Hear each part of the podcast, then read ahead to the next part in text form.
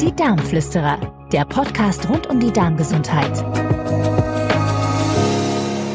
Herzlich willkommen, liebe Zuhörerinnen und liebe Zuhörer, zu einer neuen spannenden Folge Ihrer Darmflüsterer. Es ist mir eine Freude, heute den bereits versierten Gesprächspartner Dr. Klaas Hohmann bei mir begrüßen zu dürfen.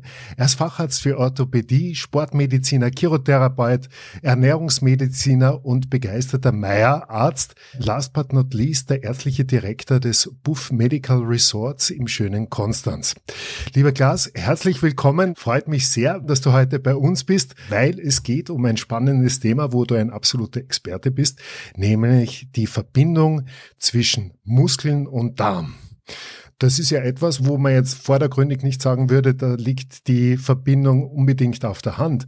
Es gibt, glaube ich, allerdings von deiner Seite einiges an unsere Zuhörer gerichtetes zu verkünden oder auch nochmal zu bemerken, was wir in Bezug auf den Muskulatur und ihre Bedeutung für den Körper noch nicht am Radar oder am Schirm hatten. Lieber Klaas, Willkommen und ich darf dich gleich hineinstürzen mit der Frage, was spielen Muskeln für eine Rolle neben der Bewegung? Lieben Dank, Sepp, für diese, für diese Ankündigung und ich versuche den Lorbeeren, die du mir da vorausgeschickt hast, auch gerecht zu werden. Möchte gleich zu deiner Frage kommen. Die Skelettmuskulatur ist ähm, meiner Meinung, und ich bin da nicht ganz alleine mit dieser Meinung, eines vermutlich der am meisten unterschätzten Organe, die wir haben. Wir gehen eigentlich immer davon aus, dass wir die Muskeln brauchen, um uns äh, von A nach B zu bewegen, um ein bisschen Sport zu machen, damit die, die, die Gelenke gut funktionieren und wir uns halt bewegen können. Jetzt ist so, bei einem Mann bestehen ungefähr, wenn er gut trainiert ist, 40 Prozent des Körpergewichts aus Muskulatur. Bei der Frau ist es etwas weniger, da schätzen wir so 25 bis 35 Prozent des gesamten Körpergewichts.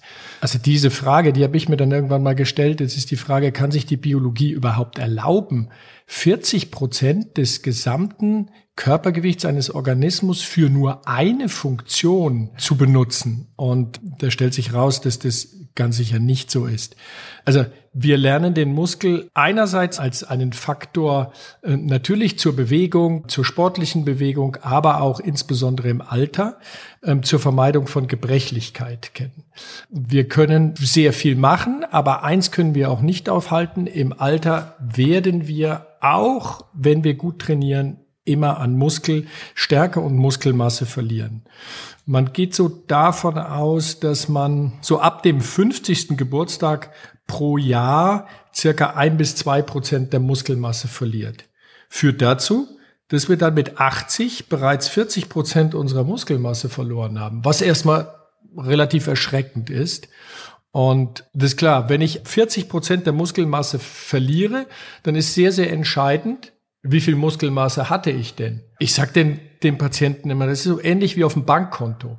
Wenn ich viel auf dem Bankkonto habe und die Krise kommt, dann werde ich die Krise wahrscheinlich ohne Hunger gut durchleben können. Wenn ich wenig auf dem Bankkonto habe und die Krise kommt, wird mir das schwieriger fallen. Genauso wie mit dem Muskel. Und wir kommen vielleicht noch drauf, beim Knochen verhält sich ganz, ganz ähnlich.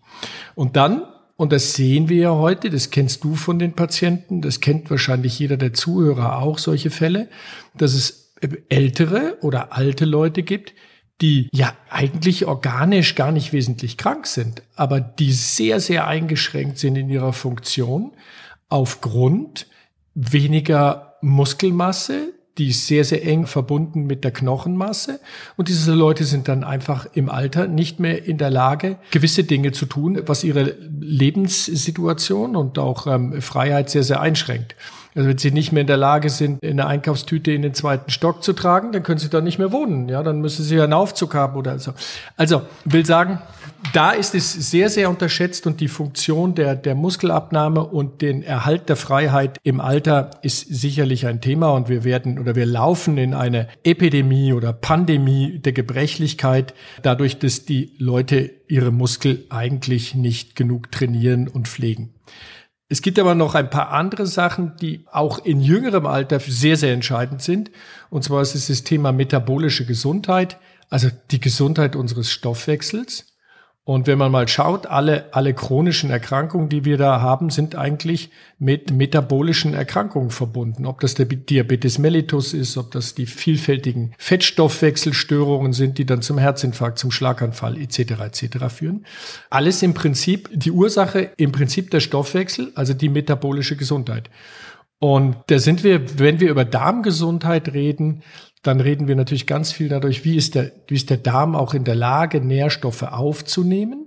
Wir müssen aber dann auch, wenn wir die Gesamtgesundheit im Auge haben, weiterdenken und sagen, okay, wie diese aufgenommenen Nährstoffe, also ob das Kohlehydrate oder Fette oder Eiweiße sind, wie werden sie denn weiter im Organismus verarbeitet und wie werden sie so verarbeitet, dass der Stoffwechsel gesund ist und der, und der Mensch gesund bleiben kann. Und da spielt die Muskulatur, die, die entscheidende Rolle, die Leber spielt eine ganz wesentliche Rolle, aber die, eine, eine entscheidende Rolle spielt die Muskulatur. Und dann wissen wir etwas ganz spannendes Thema. Seit einigen Jahren hat man, hat man ähm, festgestellt, dass die Muskeln, wenn sie benutzt werden und wenn sie, wenn sie trainiert werden, wenn sie, wenn sie arbeiten müssen, eine Vielzahl von Stoffen produzieren, die ähnlich wie Hormone im Körper wirken diese Stoffe hat man dann ähm, die Myokine genannt, also die Stoffe Myo von, von dem Muskel und Kine, die etwas bewegen, sind hormonähnliche Stoffe. Wir kennen ungefähr heute 600 davon. Ähm, von den meisten wissen wir noch überhaupt gar nicht, wie sie funktionieren. Aber von denen wir wissen, wie sie funktionieren, kann man sagen, sie haben alle extrem positive Auswirkungen auf den Organismus, auf ja, die Gesundheitsspanne und die Lebensspanne. Das ist so ein richtiger Teaser. Es lässt mich schon äh, in voller Vorfreude auf die nächsten Minuten warten. In den letzten Folgen, die wir besprochen haben, haben wir immer versucht, unseren Zuhörerinnen und Zuhörern die Möglichkeit in die Hand zu geben, sich für ihre Gesunderhaltung oder Gesundwerdung über eine aktive Gestaltung hin zur Darmgesundheit, über eine aktive Lebensgestaltung, über diese kleinen äh, Entscheidungen, die im Alltag zu treffen sind, Positives auf die Darmgesundheit erlebbar zu machen und einzusetzen, so dass sie wieder in die Kraft kommen.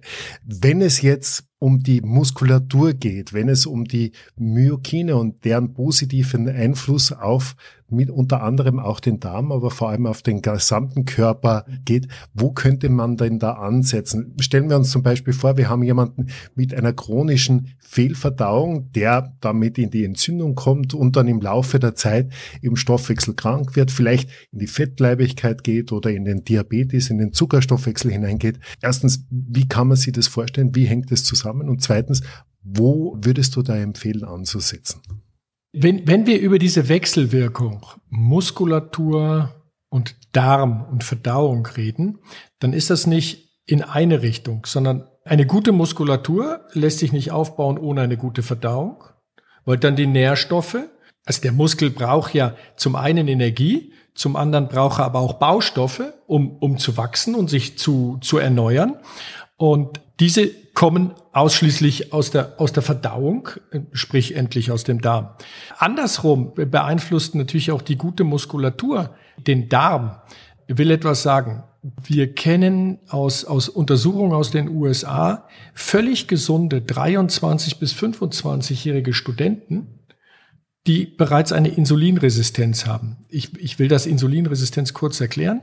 Also Insulin ist im Prinzip ja der Stoff, der dafür sorgt, dass die Glucose aus dem Blut verschwindet und in den Zellen aufgenommen wird. Das Insulin, das hat mal einer so schön, ich fand das Bild so schön, hat er erklärt, das Insulin ist im Prinzip ein Dealer. Der läuft an jeder Zelle vorbei und sagt, hier, ich habe da Glucose, komm, nimm was und nimm's auf. Und, und, ähm, und es ist auch insofern ganz wichtig, dass die Glucose aus dem Blut verschwindet, da ein hoher und auch längerfristig hoher ähm, Glukosespiegel im Blut eigentlich toxisch ist. Ähm, das führt dazu, dass durch diesen Zucker wir unsere Eiweiße verzuckern und zum Beispiel die, die dann einfach in der Enzyme, die aus Eiweißen bestehen, einfach nicht mehr richtig funktionieren können. Und die, die sich ein bisschen weiter damit auskennen, wissen, da gibt es so ein verzuckertes Hämoglobin, dieses HbA1c. Das ist ein Marker dafür und das passiert aber nicht nur am Hämoglobin, sondern es passiert an allen Eiweißen im Körper. Das passiert im Gehirn und, und, und in den Blutgefäßen und überall. Ich darf das vielleicht noch einmal kurz wiederholen, weil es wirklich so wichtig ist. Es ist ein hoher Insulinspiegel und ein hoher, vor allem dann chronisch hoher Blutzuckerspiegel wirkt wirklich der Gesundheit und der Funktion in unserem Körper absolut entgegen. Es ist etwas, so wie Dr. Hohmann gesagt hat, der Glas gesagt hat, äh, es ist etwas, was giftig ist. Und wenn wir jetzt zum Beispiel an die simple Sache wie das Trinken denken, wenn wir uns hydrieren, wenn wir Flüssigkeit zu uns nehmen, die in erster Linie gezuckert ist, ist es etwas, was nicht nur für Kinder problematisch ist, sondern für Menschen jeglichen Alters. Und je älter wir werden, je eingeschränkter die Funktion ist, umso schlimmer ist es eigentlich dann noch. Also bitte, Finger weg von gezuckerten Getränken. Entschuldige bitte, aber das war mir ein Anliegen, äh, auf das nochmal kurz dich dazu unterstreichen. Das finde ich einfach wunderbar. Wenn wir noch einmal zur Muskulatur kommen, zu den Myokinen und dem Insulin, da habe ich dich jetzt unterbrochen. Wie ist da die Verbindung? Ja, jetzt gehen wir nochmal zurück. Also das Insulin wirkt so, das wird vom, vom Pankreas, also Bauchspeicheldrüse ausgeschüttet die Bauchspeicheldrüse merkt, wenn Kohlenhydrate im Blut und wenn ähm, Nahrungsaufnahme stattfindet und schüttet dann dieses Insulin aus. Und dieses Insulin wirkt dann auf die Körperzellen so, dass es im Prinzip einen Transporter öffnet, die dann dem Zucker aus dem Blut Einlass gewährt in die Zelle. Dazu ist aber das Insulin notwendig. Es gibt auch einige Transporte, kommen wir vielleicht später noch drauf, die gehen auch ohne Insulin, aber ganz wesentlich ist dieser Insulinweg. So, wenn jetzt die Zelle gar nicht mehr so sensibel auf das Insulin reagiert, dann produziert die Bauchspeicheldrüse mehr Insulin, um dafür zu sorgen, also schickt, um in dem Beispiel zu bleiben, schickt mehr Dealer los, die die Glucose aus dem Blut an die Zellen verkaufen. Und das führt aber dazu, dass die Zellen dann irgendwann noch resistenter werden. Und dieser, dieser Prozess setzt sich so weit fort, bis wir dann wirklich im Diabetes mellitus sind, also einen hohen Insulinspiegel haben, der aber gar nicht mehr so viel bewirkt und die Glukosespiegel im Blut ständig hoch sind. Jetzt muss man sich mal angucken, welche Organe speichern denn am meisten Glucose. Und dann sind wir bei unserer Muskulatur. Die Muskulatur ist das Organ, allein auch schon aufgrund der, der Größe. 40 Prozent des Körpergewichts eines Trainierten sind Muskulatur. Und sie ist in der Lage, sehr, sehr viel Glucose zu speichern und aufzunehmen. Da ergibt sich schon draus, je mehr Muskeln ich habe, je mehr Muskelmasse ich habe, desto mehr kann ich Glucose aus dem Blut speichern. Dann kommt aber noch etwas hinzu, es kommt nicht nur auf die Masse an, sondern es kommt auch noch auf die Qualität der Muskulatur an. Und da sehen wir etwas, jeder kennt die Verfettung der Leberzelle, aber kaum jemand kennt oder es wird sehr wenig darüber gesprochen über die Verfettung der Muskelzelle.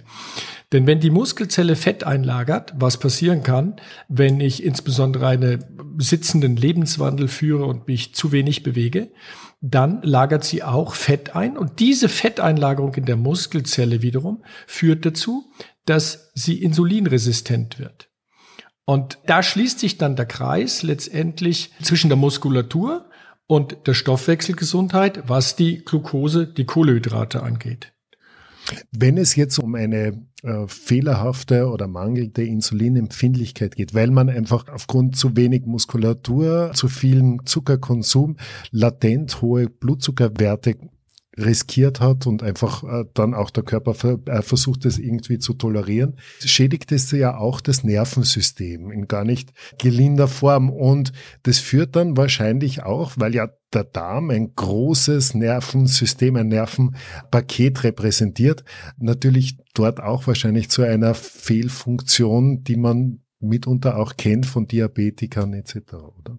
Genau, also da haben wir wieder diese, diese Rückkopplung. Der Diabetiker hat einen deutlich ungesunderen Darm in der Regel. Also es kommt bei, bei Diabetespatienten sehr, sehr häufig zu Magen-Darm-Problemen, zu Sodbrennen, zu Blähungen, zu Verstopfung oder zu Durchfall. Auch ähm, Magen-Darm-Infektionen treten bei Diabetikern viel häufiger auf. Und ähm, dann kommt aber noch etwas hinzu. Dadurch, dass die Bauchspeicheldrüse so viel Insulin produzieren muss, ist sie auch weniger in der Lage, andere Verdauungsenzyme, die im Darm wiederum sehr, sehr wichtig sind, die wir brauchen, um Fette zu spalten, um Eiweiße zu spalten, die werden dann auch weniger letztendlich in den Dünndarm abgegeben. Und das führt dann zu einem Enzymmangel und zu einer unzureichenden Spaltung letztendlich von Eiweißen, Kohlenhydraten und Fetten. Die wiederum, das haben wir schon in vielen Podcasts besprochen, können zum einen nicht aufgenommen werden, landen dann wieder im Dickdarm, wo sie dann Futter für die Bakterien sind und wo sie dann genau diese ganzen Beschwerden auslösen. Und wenn man sich die Zahlen mal anguckt, dann tritt bei Diabetes mellitus Typ 2 Erkrankten in einem Drittel, in, in 32 Prozent der Fällen treten Magen-Darm-Beschwerden wie Durchfall, Blähungen, Oberbauchschmerzen auf, die letztendlich wiederum Folge dieser Fehlverdauung sind. Also hier schließt sich der Kreis und hier schließt sich auch der Kreis wieder zu unserer Maya-Medizin, wo es darum geht, die Nährstoffe im Dünndarm möglichst alle aufzunehmen und ähm, den Dünndarm in die Situation zu versetzen, dass er sie aufnimmt. Aber wenn die Enzyme fehlen, wird das einfach unmöglich an dieser Stelle. Das ist spannend. Und diese Veränderung im Mikrobiom ist ja auch etwas, was wir dann bis zum gewissen Grad auch weitergeben an unsere Umgebung, weitergeben auch an unsere Kinder bis zu einem gewissen Grad. Ja, wenn ich da kurz einhaken darf, da schließt sich die nächste Schleife.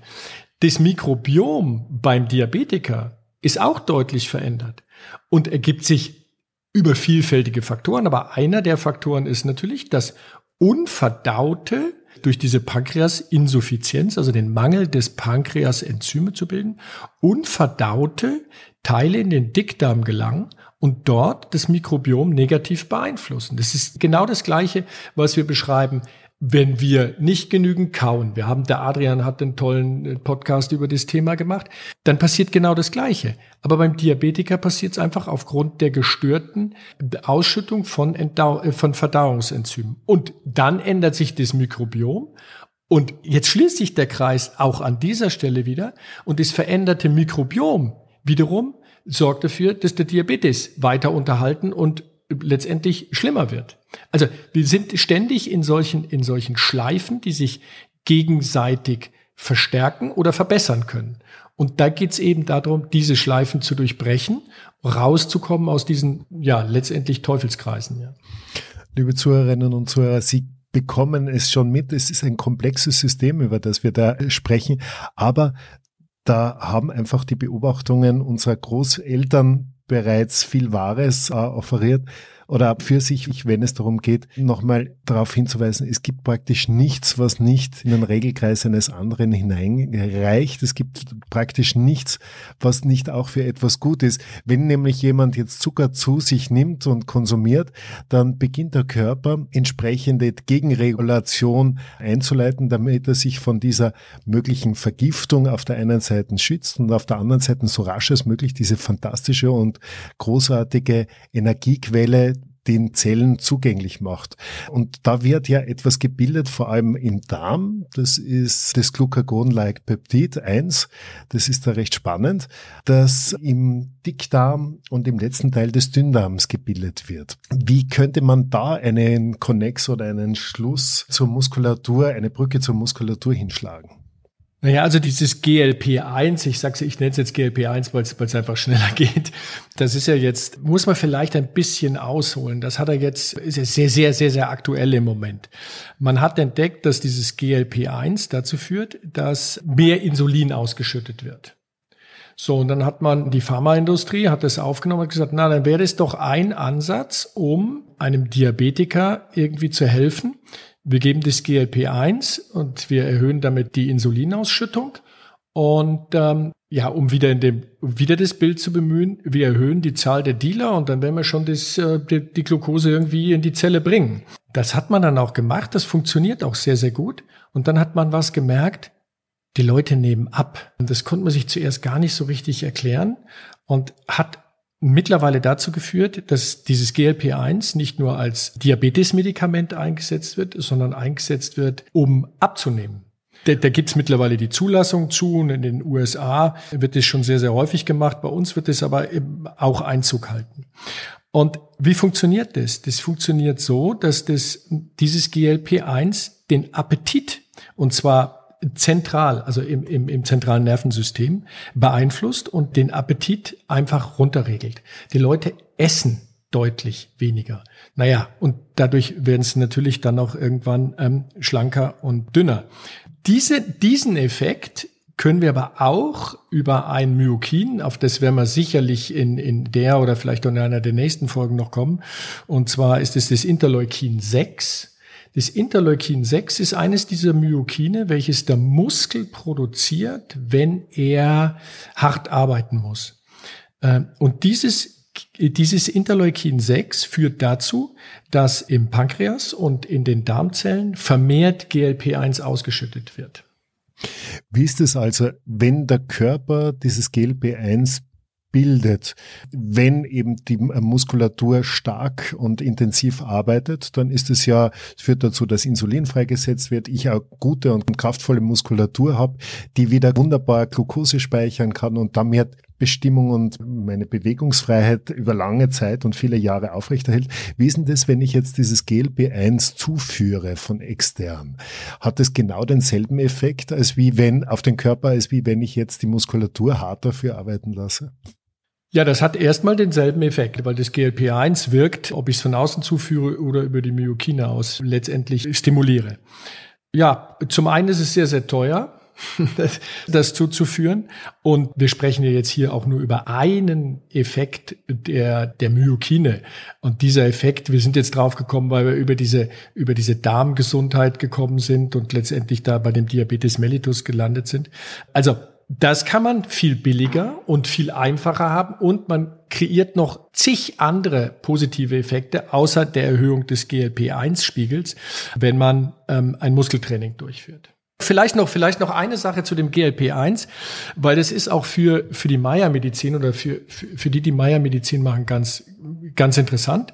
Es gibt auch eine Wirkung, ist die verzögerte Magenentleerung. Und ähm, das führt natürlich, das führt dazu, dass die, die Menge, die der Dünndarm verdauen muss, wenn die im Magen langsamer abgegeben wird, mehr Zeit hat und insofern besser resorbiert werden kann. Das führt auf der anderen Seite dazu, dass, bleiben wir bei dem Thema Kohlenhydrate, aber es gilt für Fette genauso, dass die nicht in dieser kurzen Zeit und hohen Menge anfluten, sondern dass die etwas langsamer anfluten, wenn die Magenentleerung gebremst wird. Und das ist mit ein Effekt, den wir bei dem GLP-1 sehen. Mhm. Damit auch eine veränderte Wahrnehmung eben des Appetits oder auch dieses Gusters. Diese auf eine hohe Blutzuckerspiegel folgenden Abstürze, die dann zu Heißhungerattacken führen, kann man damit eben positiv beeinflussen. Jetzt hast du vorher schon erwähnt, dass eben der Muskel als endokrines Organ eben ganz weit greift, äh, ganz viele Regelsysteme in unserem Körper ähm, berührt und auch mitsteuert. Könntest du da vielleicht ein paar Beispiele bringen, jetzt abgesehen vom Darm? Ja, es gibt im Prinzip kein Körpersystem, welches nicht über Myokine, so wie wir es heute wissen, positiv beeinflusst werden. Fangen wir mal ganz vorne an. Der Muskel regt sich selber zum Wachstum an über Myokine.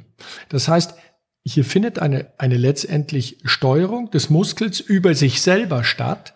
Dann gibt's aber was eine sehr, sehr interessante Sache ist, dann werden im, im Muskel Stoffe ausgeschüttet. Ähm, da gibt's das BDNF, das über eine Zwischenstufe im Gehirn ankommt und im Prinzip so eine Art Dünger für das Gehirn ist. Also die Hirnleistung, ähm, und da gibt's zahlreiche Studien, die Hirnleistung bei körperlicher Aktivität nimmt zu und wesentlicher Effekt geht über dieses BDNF. Und ähm, das, das hat man bezeichnet auch wie, als, als Dünger für Gehirnzellen. Und wenn es wenn es irgendwas in dieser Zeit, wo wir über neurodegenerative Erkrankungen, wenn wir über Alzheimer und Parkinson und alle diese Dinge reden, ein Weg ist letztendlich die, die neurologischen Strukturen im Gehirn äh, zu düngen, dann sollte man diesen sicherlich, sicherlich äh, begehen. Ähm, dann gibt's Wirkungen auf Fettzellen, so dass Fettzellen sich abbauen, Fettzellen sich umbauen. Da gibt's ähm, das Irisin, was dazu führt, dass weißes Fett in braunes Fett umgewandelt wird. Jetzt wird man sagen, ja, was ist weißes Fett, was ist braunes Fett? Ich will es ein bisschen einfach machen. Das weiße Fett dient ausschließlich der Speicherung von Energie und das braune Fett dient weniger der Speicherung als der Aufrechterhaltung der, der Körpertemperatur. Also das ist das Fett, was wir verbrennen, wenn uns kalt wird. Und, ähm, und das ist ein sehr stoffwechselaktives Fett, welches dann auch in der Zeit, wo wir, wo wir uns nicht mehr bewegen oder sonst was, letztendlich Kalorien verbrennt. Mhm. Das ist, da darf ich nur kurz einhaken, weil ich einfach in der Praxis auf immer mehr Männer und Frauen treffe, die massive Probleme mit der Schilddrüsengesundheit haben und dort diesem äh, Feintuning in der Körpertemperatur, die leiden einfach oft schon seit Jahren über sehr niedrige Körper, unter sehr niedrigen Körpertemperaturen. Da wird dieser Durchschnitt von 36,5, 36,8 Grad Celsius kaum mehr erreicht. Und natürlich kennt ein jeder das dann, wenn man in die Bewegung geht, steigt die Körpertemperatur an. Das ist ein, ein, ein schönes und bekanntes Thema. Allerdings, wenn man im Rahmen der Muskulatur, Muskelarbeit eben ganz gezielt dieses braune Fett wieder zum Wachsen bringt, kann man hier sehr positiv und aus ausgleichend etwas für seine Gesundheit und Wahrnehmung tun. Und das ist etwas, was Stress abbaut und weniger Stress tut nicht nur dem Hirn gut und, sondern auch im letzten unserem Miteinander und der Darmgesundheit. Ja, vielleicht noch, vielleicht noch zwei, drei, zwei, drei interessante Dinge zu diesem braunen Fett. Das, das braune Fett haben in, in hohem Prozentsatz Säuglinge weil die ein sehr, sehr ungünstiges Verhältnis von Körperoberfläche zu Körperinhalt haben. Das heißt, sie haben ein großes Problem, sich eigentlich die Körpertemperatur zu halten. Und deswegen hat, hat die Natur das so eingerichtet, dass sie viel braunes Fett haben, welches dann in der Lage ist, die Körpertemperatur aufrechtzuerhalten. Dann verlieren wir das braune Fett. Ähm, ja, wenn wir, wenn wir größer und älter werden. Und man hat vor einigen Jahren geglaubt, dass der Mensch im Erwachsenenalter eigentlich so gut wie gar kein braunes Fett mehr hat. Man hat dann aber Untersuchungen, ich glaube, es waren MNR-Untersuchungen von ähm, Arbeiter auf Nordsee Ölplattformen gemacht und hat festgestellt, dass die am Nacken ganz viel braunes Fett haben. Wie kommt es dazu? Der Körper ist wieder in der Lage, das braune Fett zu bilden, wenn er es braucht. Und da sind wir wieder bei dem alten, schon hundertmal gesagt, wahrscheinlich in allen Podcasts, use it or lose it. Benutze es oder, oder es geht verloren. Und hier, die da in diesen, auf diesen Ölplattformen in, in, in, in großer Kälte und Feuchtigkeit arbeiten, da hat sich der Körper wieder angepasst und hat dieses braune Fett gebildet. Und das kann man über zweierlei, zweierlei Dinge fördern. Das eine ist eben die Muskulatur über das, über das Irisin und das IL-6. Und das andere ist über die Kälteexposition.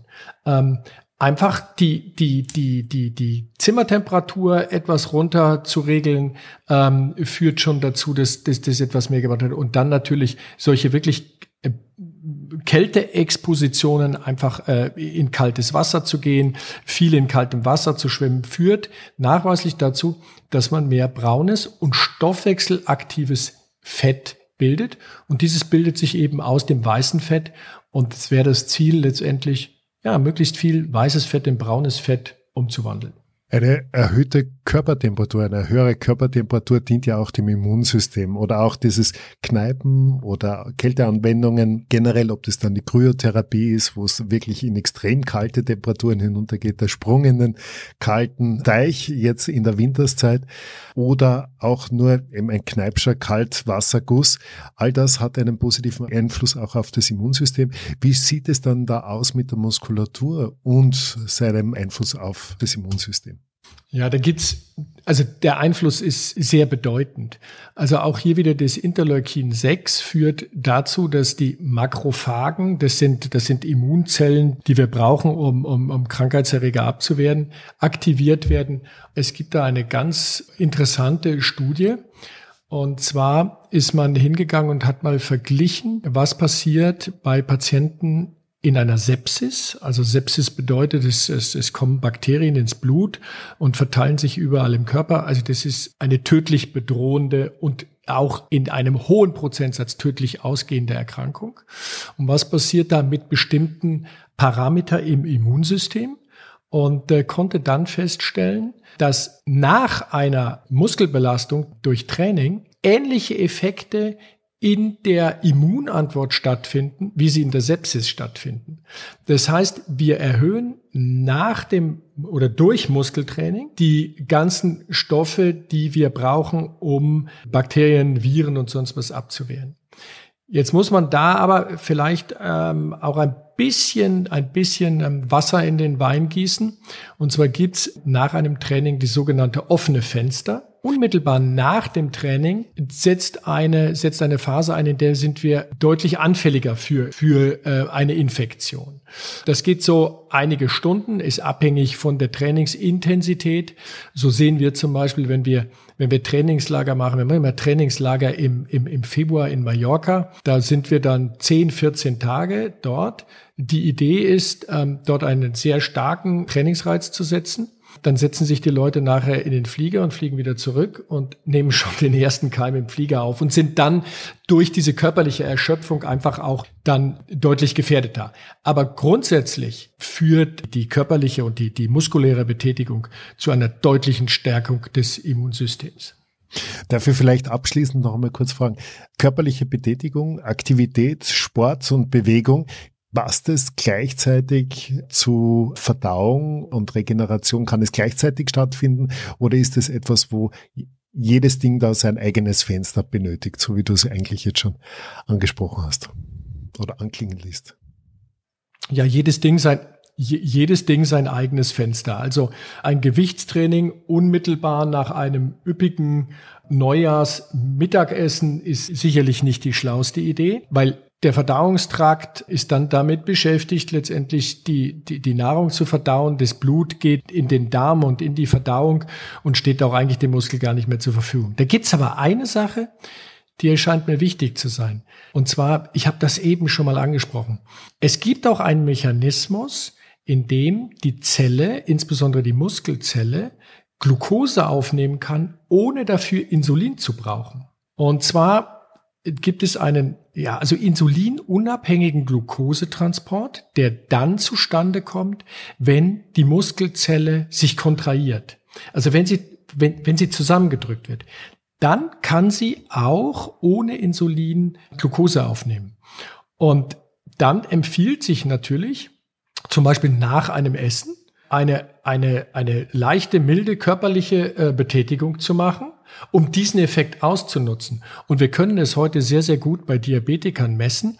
Es gibt ja diese diese, diese kontinuierliche Glukosemessung, da hat man so ein, so ein Patch auf dem Oberarm und der misst ständig die Glucose nicht im Blut, aber das im Gewebe, aber das entspricht dem Blut weitestgehend. So. Und wenn man jetzt die, die Leute essen lässt und die eine, die bleiben sitzen und ähm, die anderen gehen spazieren, dann sieht man, dass in der Gruppe, die spazieren geht, der Blutglukosespiegel deutlich schneller sinkt als bei denen, die sitzen bleiben. Das kann dann auch jeder Einzelne, und das ist zum, also sind, sind über, sind sehr, sehr überrascht, die Leute, die jeder Einzelne ausprobieren. Er isst eine Mahlzeit, bleibt sitzen, misst, wie der Blutzucker sich entwickelt über die Zeit, isst am nächsten Tag nochmal die gleiche Mahlzeit in der gleichen Menge und geht danach, macht danach einen Spaziergang. Und er sieht, dass der Blutzucker deutlich schneller sinkt als am Vortag. Und das ist das, naja, was uns die Alten schon sungen. Ne?